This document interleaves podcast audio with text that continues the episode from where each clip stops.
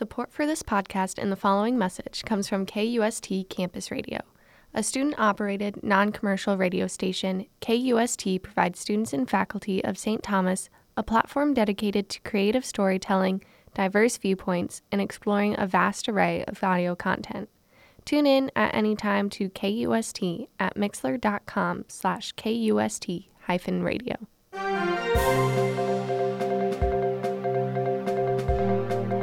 Welcome to TommieMedia's newest podcast, The News Brief, a weekly podcast about world, national, and regional news. Today is Monday, March 8th, and I am your host, Kayla Mayer.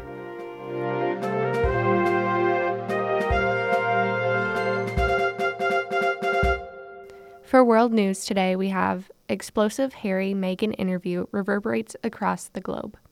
Prince Harry and Meghan sat down with Oprah Winfrey to open up about the problems that led the couple to step away from royal duties and move to California last year. During the two hour interview, Meghan described feeling so isolated and miserable inside the royal family that she had suicidal thoughts and said a member of the family had concerns about the color of her unborn child's skin. Prince Harry and Meghan also revealed the problems had ruptured relations with his father, Prince Charles, and brother Prince William. Myanmar protesters defy curfew, media outlets ordered shut. Demonstrators in Myanmar's biggest city came out Monday night for their first mass protests in defiance of an 8 p.m. curfew, seeking to show support for an estimated 200 students trapped by security forces in a small area of one neighborhood. The students and other civilians earlier took part in one of the many daily protests across the country against the military seizure of power last month that ousted the elected government.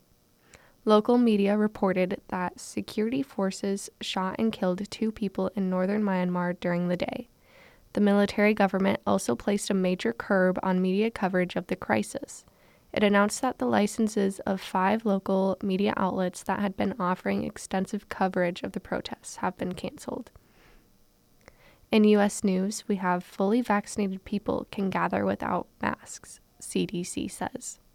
Fully vaccinated Americans can gather with other vaccinated people indoors without wearing a mask or social distancing, according to guidance from federal health officials.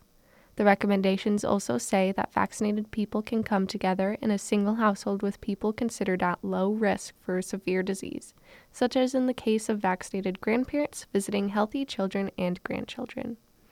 In state news, jury selection on pause for ex cop charged in Floyd's death.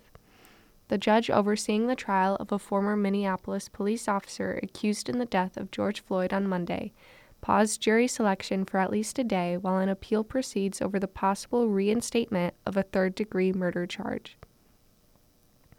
Judge Peter Cahill said he does not have jurisdiction to rule on whether the third degree murder charge should be reinstated against the former officer while the issue is being appealed.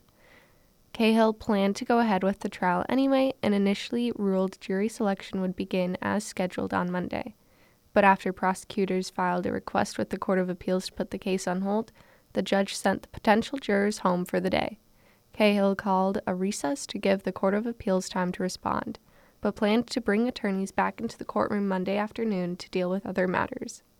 Cahill said the trial would proceed unless the higher courts told him to stop. Recreational marijuana bill reintroduced in Minnesota House after 2019 rejection. Minnesota Democratic Farmer Labor Party Representative Ryan Winkler presented the adult use cannabis bill to the Minnesota House of Representatives that would legalize recreational marijuana and on February 23rd, the bill passed through its second round of House committee meetings. TommieMedia's Scout Mason and Lauren Detmer have the full story.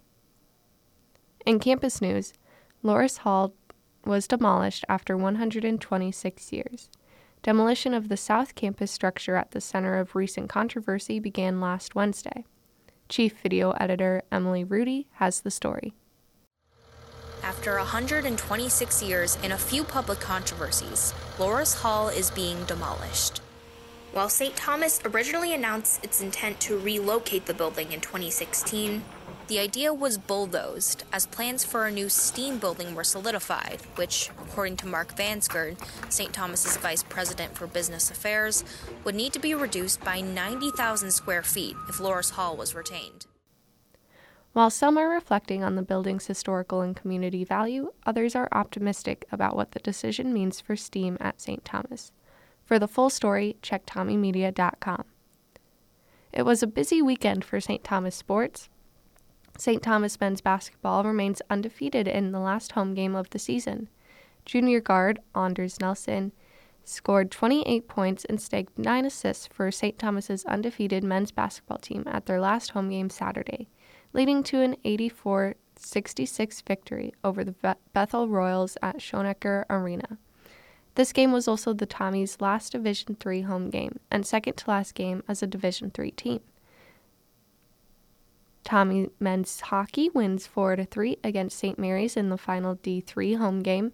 In a back and forth battle, St. Thomas secured a 4 to 3 win against St. Mary's thanks to senior forward Spencer Zwiener's go ahead goal, his second goal of the game, with just under 5 minutes left in the third period in the Tommies' last home game as a Division 3 and MIAC member school. MIAC spring and fall sports were cleared to compete this spring. The MIAC President's Council announced Wednesday that it will allow both 2020 fall sports and 2021 spring sports to compete during the spring semester, with shortened seasons for fall sports only. The decision clears St. Thomas fall and spring sports compete in a final season against MIAC teams as it transitions to D1 in the fall of 2021. That's the news we have for you today. Check out more on TommieMedia.com. For TommieMedia, I'm Kayla Mayer on the News Brief.